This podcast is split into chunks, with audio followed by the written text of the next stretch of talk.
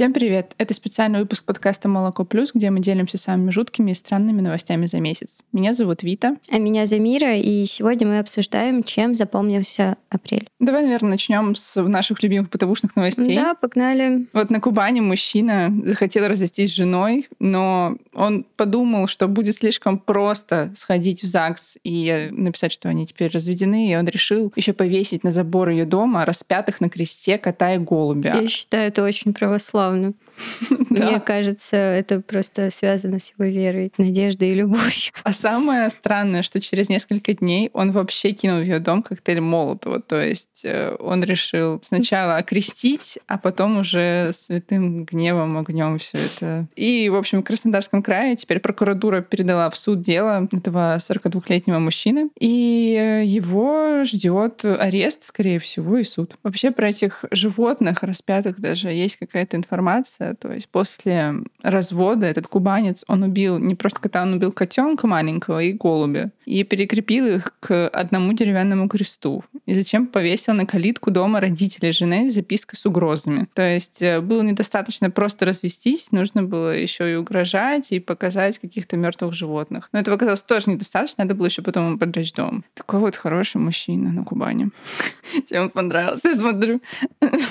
Ну, еще немножко про бытовое насилие и про сексизм в каком-то роде тоже. Вот, например, в Свердловской области произошло кое-что. Да, там житель Свердловской области получил 17 лет строгача за убийство своей подруги, своей сожительницы, которая пришла к нему на заседание по делу об обоих. То есть он ее избивал? Да. И это был суд, и потом... А, потом его отпустили, видимо, и убили, да? Они вместе пришли э, на суд по административному делу, ну, собственно, по обоих с его стороны. И после суда он э, начал ей угрожать. После этого он ее избил и, ну, собственно, убил. Это очень такая мне кажется, эта новость может стать все-таки каким-то показателем, что, скорее всего, в России надо бы ввести уже какие-то ордера, ордена, ордера, ордена, ордера, чтобы их задерживали и никак им чтобы никак насильник не мог подойти к женщине, которую он избивает. Нам в стране необходима профилактика домашнего насилия.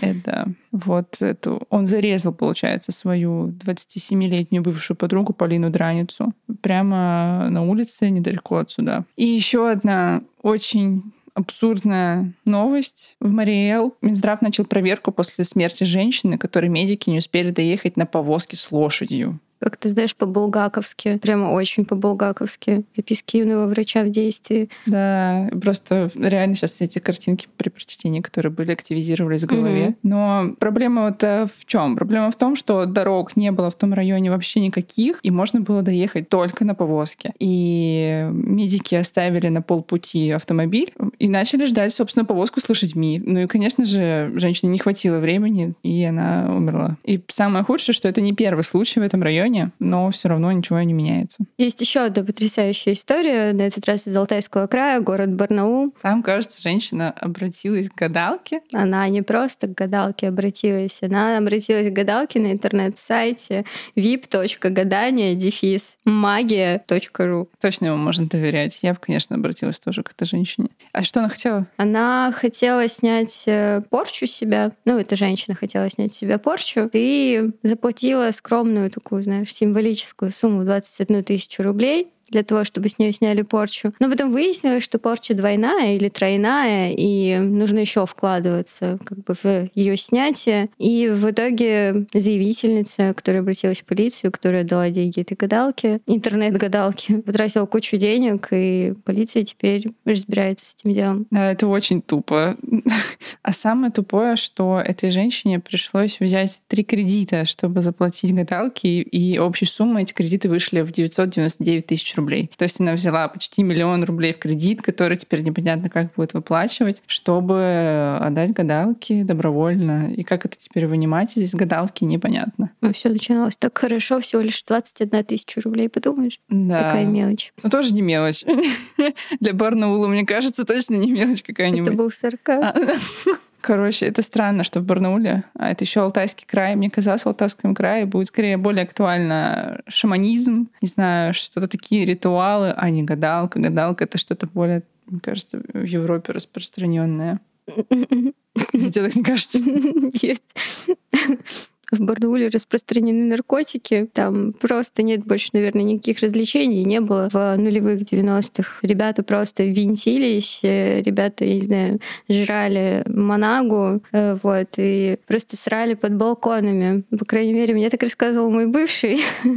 вот, им было очень весело от этого. Сейчас я не знаю, как там дела обстоят, но раньше было так. И это не то чтобы давно происходило, ну, лет 10 назад, где-то вот такое вот веселое местечко, этот Барнаул. Я обещала себе туда никогда не ездить. Понимаю. Не советую никому ездить в Барнаул. Блин, а если есть подписчики из Барнаула? Если есть подписчики из Барнаула, советую им не попадать в такие истории с монагами. И с гадалками. Плюс. И еще один мужчина, бывший муж, поджигатель у нас еще один есть. В Ростовской области мужчина во время семейной ссоры сильно напился, облил бензином квартиру и поджег. А в этот момент в этой квартире находилась его жена, собственно, с которой он поссорился. В конечном итоге супруга получила сильные ожоги, и ее отвезли в больницу. Самое худшее, что в конечном итоге через несколько дней женщина скончалась от полученных ожогов, потому что их было очень много. Он, конечно, он поджег всю квартиру с ней внутри. Она еще пьяная была, скорее всего, она в отключке уже лежала и просто там догорала. Сейчас он задержан и, скорее всего, сядет в тюряшку. Наверное, можно повторить, что нам, да, нужен закон уже. Нам нужна профилактика домашнего насилия. Еще раз повторяем, нам нужна прием, нам нужна профилактика домашнего насилия. Пожалуйста. Закон о домашнем насилии в студию. Да, еще история. В Москве предъявили обвинение шестерым мужчинам, которые похитили одного парня из Москвы и повезли его в Краснодар. Они, угрожая ножом, его заставили сесть в машину Kia и повезли его в Краснодарский край.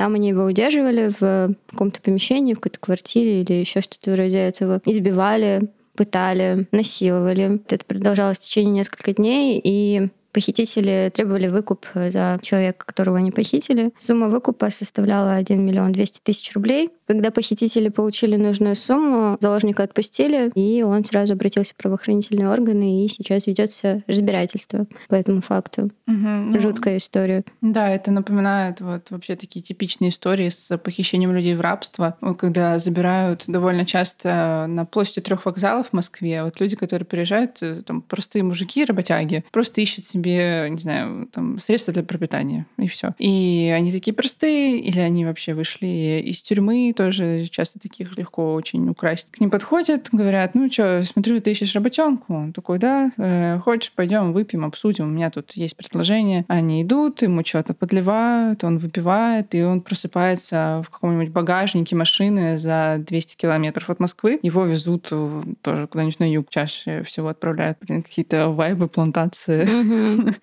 Вот. Жестко. Да, поэтому не пейте алкоголь с незнакомыми людьми, особенно если вы встретили в первый раз на... На вокзале. Да. Я как-то писала материал про ресоциализацию осужденных и общалась с мужчиной, который некоторое время был в рабстве. Он сейчас э, в ночлежке, находится в центре, ну, как сказать, реабилитации для бездомных. Вот. Э, он, когда вышел из тюрьмы, он как раз искал работу, и он пошел по объявлению, которое обычно развешивают на столбах или на домах, там пишут просто «работа и дом». Он позвонил, и да, ему дали работу и дом, но ему не дали денег, ему, у него забрали его документы и просто засунули в какую-то хибару, где было еще человек 20, они все вместе в этой хибаре сидели, их кормили дошиками и платили 500 рублей в день но говорили, что половина идет на их жилье, а другая половина идет на, им на еду. Прости, на руки, типа, ничего не дадим. Вот. И он рассказал как-то, там был случай молодого человека. Их очень сильно эксплуатировали. Один молодой человек не выдержал, упал в обморок, и там жара, пекло, он лежит, и никто не подходит, его даже ну, не звонит в скорую, не проверяет пульс. Вот. Они там еле уговорили этих главных, сторожил, чтобы его выкинули за забор, позвонили анонимно, вызвали скорую.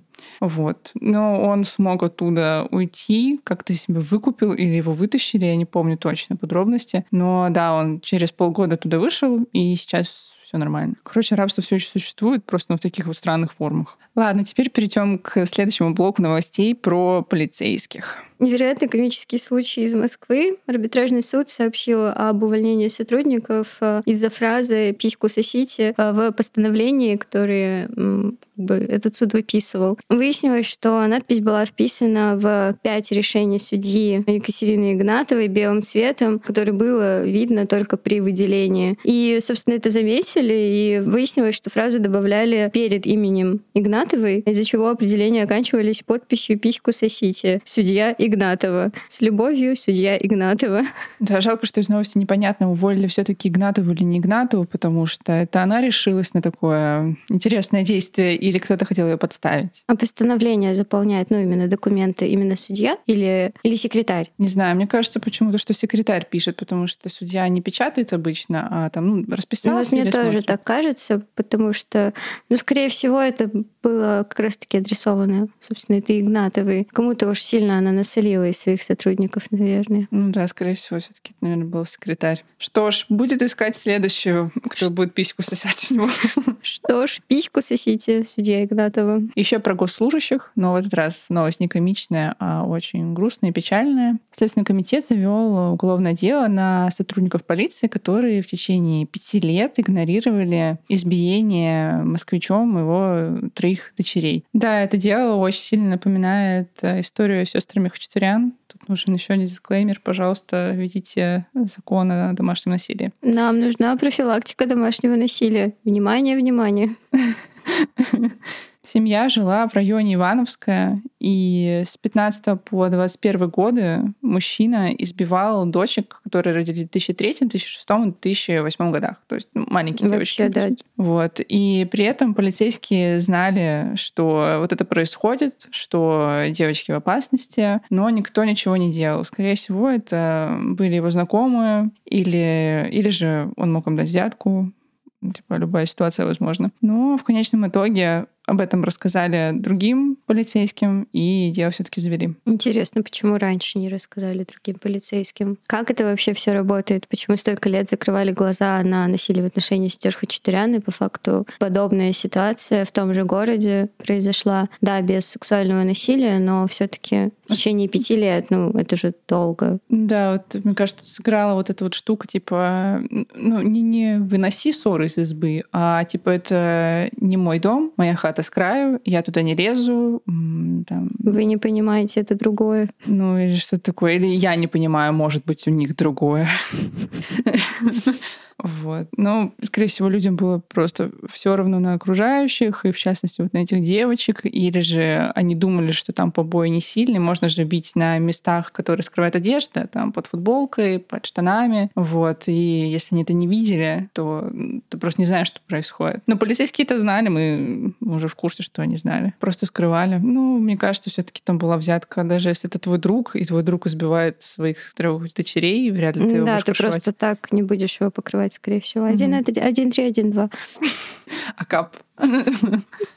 И еще немного о ментах поговорим. В Москве приговорили к 19 годам лишения свободы полицейского, который застрелил своего коллегу. Просто какие-то ментовские войны происходят. Не то чтобы я расстроена, но ситуация, наверное, такая себе все равно. А зачем он открыл огонь по своим коллегам. А его коллеги пришли задерживать его по делу о взятке на 2000 рублей. За двух тысяч просто убить человека. Это кайф. Да, и этот полицейский открыл огонь. А, один из сотрудников, который а, пришел его задерживать, погиб, а другой получил травмы и его доставили в больницу с ранениями. Состоялся суд присяжных по делу этого полицейского, и самое забавное, что по делу о взятке его оправдали, но по делу о посягательстве на жизнь на сотрудников полиции, да, ему паяли срок, и, собственно, приговорили к 19 годам лишения свободы. Да, и взятку он это взял в 2000 рублей от мигрантов. Мне кажется, скорее всего, это было вот это вот задержание на улице, когда просто подходит, здравствуйте, где ваши документы, а он незаконный мигрант, скорее всего, у него их нет, или они не подходят. Он такой, ну, 2000, дай. Вот. Ну, теперь мы можем знать хотя бы какие-то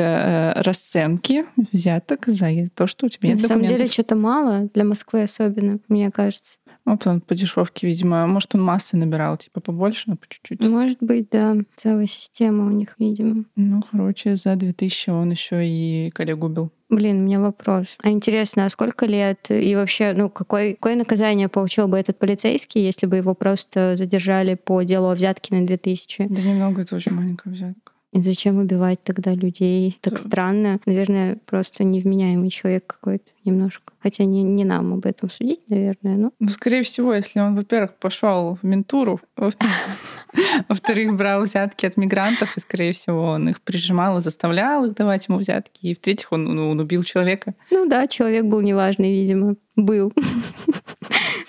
Человек, он неважный, видимо. Еще одна история про убийство при задержаниях. Калужской области полицейские застрелили местного жителя, но Тут местный житель был все-таки виноват, надо признать. Он угрожал собственной матери ножом, то есть хотел ее убить. И плюс ко всему он ранил одного из сотрудников полиции при задержании. В Калужской области в одном из домов произошла ссора между сыном и матерью. Там даже начали уже бить стекла в квартире. И сын в один момент достал э, пистолет, была слышна стрельба, соседи позвонили в ментуру. И полицейские, когда приехали, они увидели, что мужчина угрожает женщине своей матери ножом. Э, Начали его задерживать. Этот мужчина начал в общем, пулять в разные стороны. В конечном итоге один э, из полицейских был ранен, но они открыли огонь по нему в ответ, и мужчина умер на месте. В Забайкальском крае произошла трагикомичная история, на этот раз трагикомичная. Во время задержания погиб мужчина, который угнал машину вместе с подростком. То есть э, взрослый мужчина, 32 лет, сговорился с 16-летним подростком. Украсть «Жигуль». Все это дело произошло в селе Смоленко. Там э, пьяные мужчины и 16-летний подросток э, угрожали водителю машины, приставили к нему нож и, собственно, угнали у него автомобиль. А владелец сразу обратился в полицию, и м, эту машину стали преследовать сотрудники ГИБДД. А, И, собственно, в релизе полиции сообщается о том, что мужчина погиб во время задержания, но как именно он погиб, не уточняется. То есть он мог получить какую-то травму именно во время как бы погони, а, либо, ну, его могли застрелить или еще что-то в этом роде. В общем, не ясно. Просто, ну, чем еще заняться в Чите, в Читинском крае,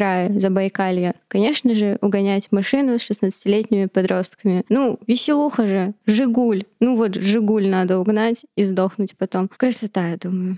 Сначала поедем в э, Алтайский край, а потом в Забайкальский.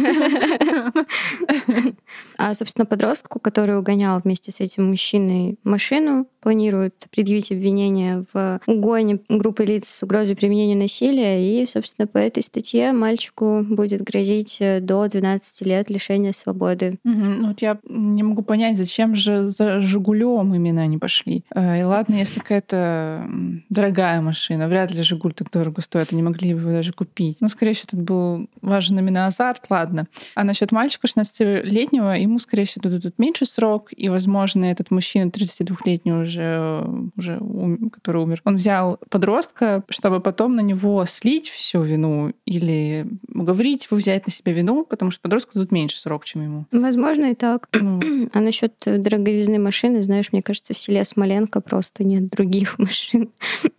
Просто вот эта ситуация, когда подростка берут вместе со взрослыми людьми на какое-то преступление, она напоминает истории там, нулевых годов в том же Питере или Москве, когда ультраправые нападали на антифа и на левых, и тоже они брали с собой подростков, которых все сливали. И им давали, конечно, маленькие сроки или вообще условки, потому что ну, они еще маленькие дети. Но мы поговорили про то, как полицейские умеют стрелять. Теперь можно поговорить про то, как полицейские еще умеют э, управляться с электрошокерами. В Новосибирской области полицейский пытал мужчину электрошокером из-за пропажи вообще теленка с фермы. То есть этот мужчина, он работал на ферме, и там пропал теленок. И э, владелец фермы обратился в полицию и сказал, найдите, пожалуйста.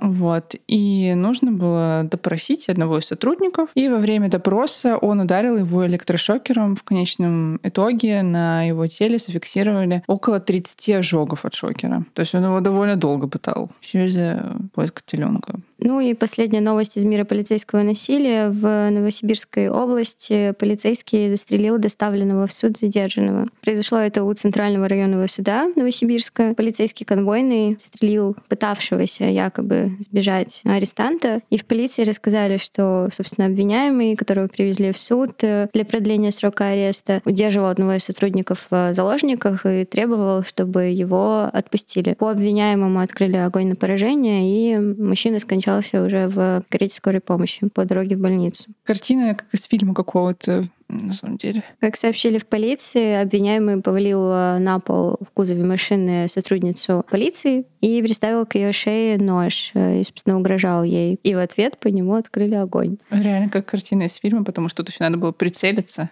так, чтобы в нее не попасть. Прям Pulp Fiction какой-то почти. Только с ментами. Давно пора бы уже такое сделать. Там-то ментов не было почти. Вообще, по-моему, даже не было. Не припомню там ментов. Там одни торчки, да гангстеры. Гангстер — это почти мент.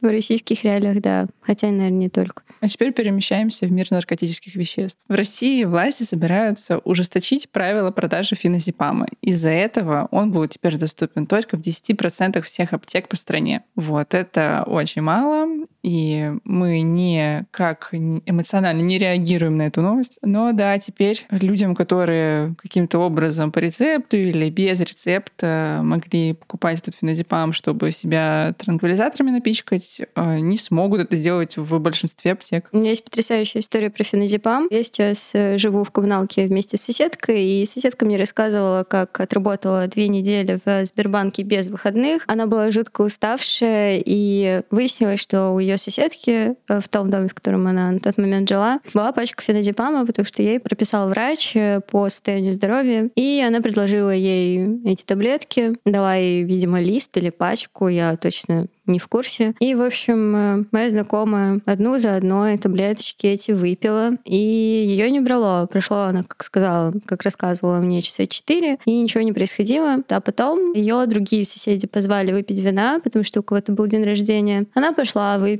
и ее вырубила. Ну, то есть прямо реально вырубила. Она упала без сознания, ей вызвали скорую. Очнулась она в наркологичке. А к ней пришел врач-психиатр, к ней пришел сотрудник полиции, и у нее начали спрашивать, почему, девушка, вы хотели покончить с собой. Еще она мне рассказывала, что ее привязывали к кровати, потому что якобы она буянила, она просто хотела выйти. А, вот, и, собственно, ну, как-то в наркологичке работает. Если ты хочешь выйти, значит, с тобой что-то не так. Вот такая вот история. После этого она не пила феназепам. Поучительная история, на самом деле, да, смеш смешивать феназепам, все эти транки с алкоголем, ну, такая история. Не делайте так, ребят, правда. А теперь немного о наркодилерах, которые не теряют надежд и продолжают упорно пытаться пересылать свой товар в другие города. На этот раз э, они решили действовать э, радикально.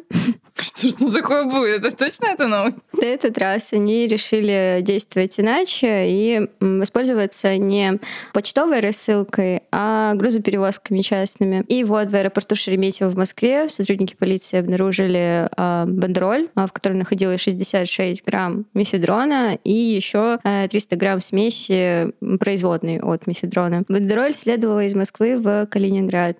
Получатели и отправители неизвестны неизвестны, пока эта информация не разглашается. Вот такие вот мифедроновые пироги. Странный они способ выбрали. Просто в Калининград можно было бы по воде, типа через Питер провести мне кажется, было проще. Ну, это ты в Калининграде у нас жила, так что тебе лучше знать.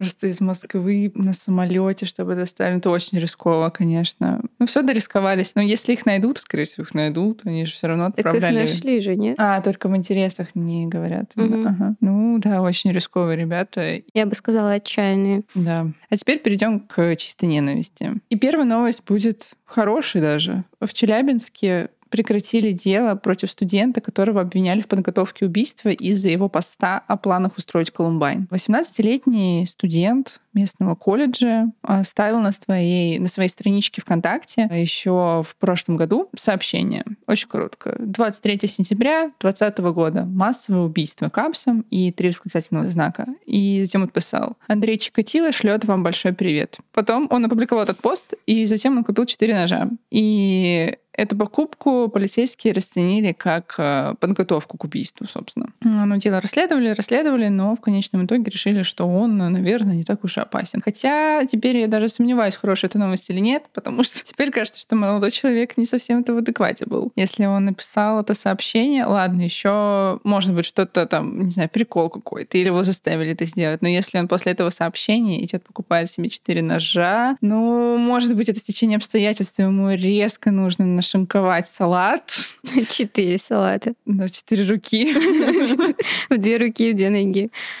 Но теперь этого молодого человека отпустили, и он со своими четырьмя ножами, но без сообщения ВКонтакте, ходит по Челябинску. А теперь немного поговорим об омерзительном. Владимир Путин наградил депутата Слуцкого, того самого, который домогался журналисток в Госдуме, орденом за заслуги перед Отечеством. Я даже не знаю, как комментировать эту новость. Давайте мы просто помянем. А теперь напомним про дисклеймер. Нам нужна профилактика домашнего насилия. Но это не домашнее насилие. Но оно связано все равно, типа сексизм. Да. да, это очень мерзкая новость. И если вспомнить все события 2018 года, то я бы еще напомнила, что он назвал обвинение его в домогательствах низкопробной провокацией. Еще это было же на волне Мету и на волне также обвинений Вайнштейна, и он, видимо, себя сравнил с американским домогателем. Вот. Но в России у нас до сих пор нету института репутации, как мы видим, и не будет в ближайшее время из-за этого новости. Вот, поэтому живет припеваючи. Путин же сказал, что ничего не слышал об этой истории и призывал не устраивать какую-то кампанию. После этого? Да. То есть, э, если он не слышал, то просто сама логика. Я не слышал, призываю, поэтому не делать кампанию. Не значит, что этого не было, что ты это не слышал. В Мурманске мужчину приговорили к 14 годам колонии по делу подготовки к взрыву в здании окружной администрации. В общем, этот мужчина, он вообще был ультраправым и входил в правый сектор. Ну, это по словам ФСБ. И правый сектор в России признан экстремистской организацией. То есть его в целом могли уже привлечь за то, что он был в этом правом секторе. Но плюс ко всему он владел оружием и собирался подорвать окружную администрацию. В общем, очень хорошая комбо, собрал у себя характеристик различных. И его в конечном итоге приговорили к 14 годам колонии. Задержали его еще в 19 году. То есть три года длилось следствие. А теперь поговорим прямо о трушной ненависти. В Чебоксарах на студентку составили административный протокол за репост публикации со словом «сперма мразь». По версии полиции, э, эта девушка с помощью слова «сперма мразь» возбуждала ненависть э, по отношению к определенной группе населения, к мужчинам. Притом это даже был не ее пост, а репост. Она даже не авторка этих слов. Да, это были слова, которые были опубликованы в паблике «Ламповые беседы». И Ламповые беседы с миром И в протоколе было написано, цитирую, «Предметом речи в исследуемом тексте являются мужчины, для номинации которых автором использованы слова «мужчины» и «сперма мрази». Мужчины теперь э, как бы у нас что, оскорбление, что ли? Почему там, почему там мужчины написано еще в протоколе? Оскорбился. Оскорбился, когда тебя назвали мужчиной. И так ему не нравится, и так ему не нравится, боже. Но меня всегда очень удивляют вот эти новости про репосты именно тем, что за них наказывают не авторов постов, а, а просто те, кто репостнул, да, это, это очень странная практика. Ну, то есть ну, человек репостнул, что ну, он что-то не написал, но, ну, хотя он поддержал это мнение, но это опять уже засовывают как будто бы закон тебе в голову и говорят, что вот так не думай. Типа, а с ламповыми беседами, интересно, что-то будет после этого, которые публиковали вот этот пост с первым разем. Фирма-токсикозники набегут. Да, уже. И последняя новость на сегодня. А, закончим апрель историей, которая продолжает давнюю еще мартовскую историю про то, как в Петербурге суд запрещает ссылки на аниме. Типа он обожает это делать. С начала этого года в Петербурге Красногвардейский районный суд запрещает ссылки на аниме. Сначала он запретил нас «Тетрадь смерти», «Токийский гуль», «Класс убийц», а еще Наруто. Вот. Но когда-то писали, что они запрещают прямо аниме, но это было, конечно, неправда. Они запретили определенные ссылки, где не указывали возрастное ограничение. Но сам факт. Теперь еще запретили ссылки на «Этот замечательный мир», «Зомбиленд сага», «Кошачий рай», «Любимчик принцесс» и о моем перерождении в слизь. Тут Такое название аниме. А, вот, да. Последнее очень будоражит воображение. Хотелось бы посмотреть. Да, и, собственно, в решении суда было указано, что эти ссылки, по этим ссылкам распространялась информация порнографического характера. Ох уж эти анимешники. Но еще в Петербурге в целом как-то не любят анимешников. И вот опять в прошлом месяце мы рассказывали, как э, в этажах, в центре этажи задержали сходку ребят, которые увлекаются аниме. Они ничего не делали, по сути, они просто собрались там, болтали, и какая-то женщина попросила с ними сфотографироваться, и затем приехали менты, и на них написали заявление, что они пропагандируют ЛГБТ. Самое удивительное в этой истории, что администрация лов-проекта «Этажи», в который входят, собственно, люди, которые поддерживают ЛГБТ и которые относятся к ЛГБТ, а, она заявила, собственно, сама в полицию. И для меня это очень странно было. Я очень расстроилась, когда услышала эту новость. Я теперь не знаю, как относиться вообще к этому лофт-проекту ходить ли туда, поддерживать ли его. Да, репутация у него Всё, испортилась. Да, очень грустно. А еще я вот вспомнила, когда мы сказали про репутацию у Слуцкого, почему-то вот не испортилась репутация, а да. у этажей испортилась. Ну, потому что Путин ничего не знает про него. Он же не слышал эту историю. Если Путин не слышал, то никто не слышал. Я про это же слышал. Кто? А про этажи Путин слышал? А, тоже интересный вопрос. Я не знаю, надо будет у него спросить. Завтра на созвоне уточним. Да, да. Мы вам ответим в следующем подкасте. Это был специальный выпуск подкаста «Молоко плюс», где мы рассказали о самых трешовых новостях за апрель. Спасибо, что дослушали этот эпизод, и спасибо, что поддерживаете нас на Патреоне. Оставляйте комментарии, ставьте лайки и обязательно рассказывайте о нас своим друзьям. Пока. Пока.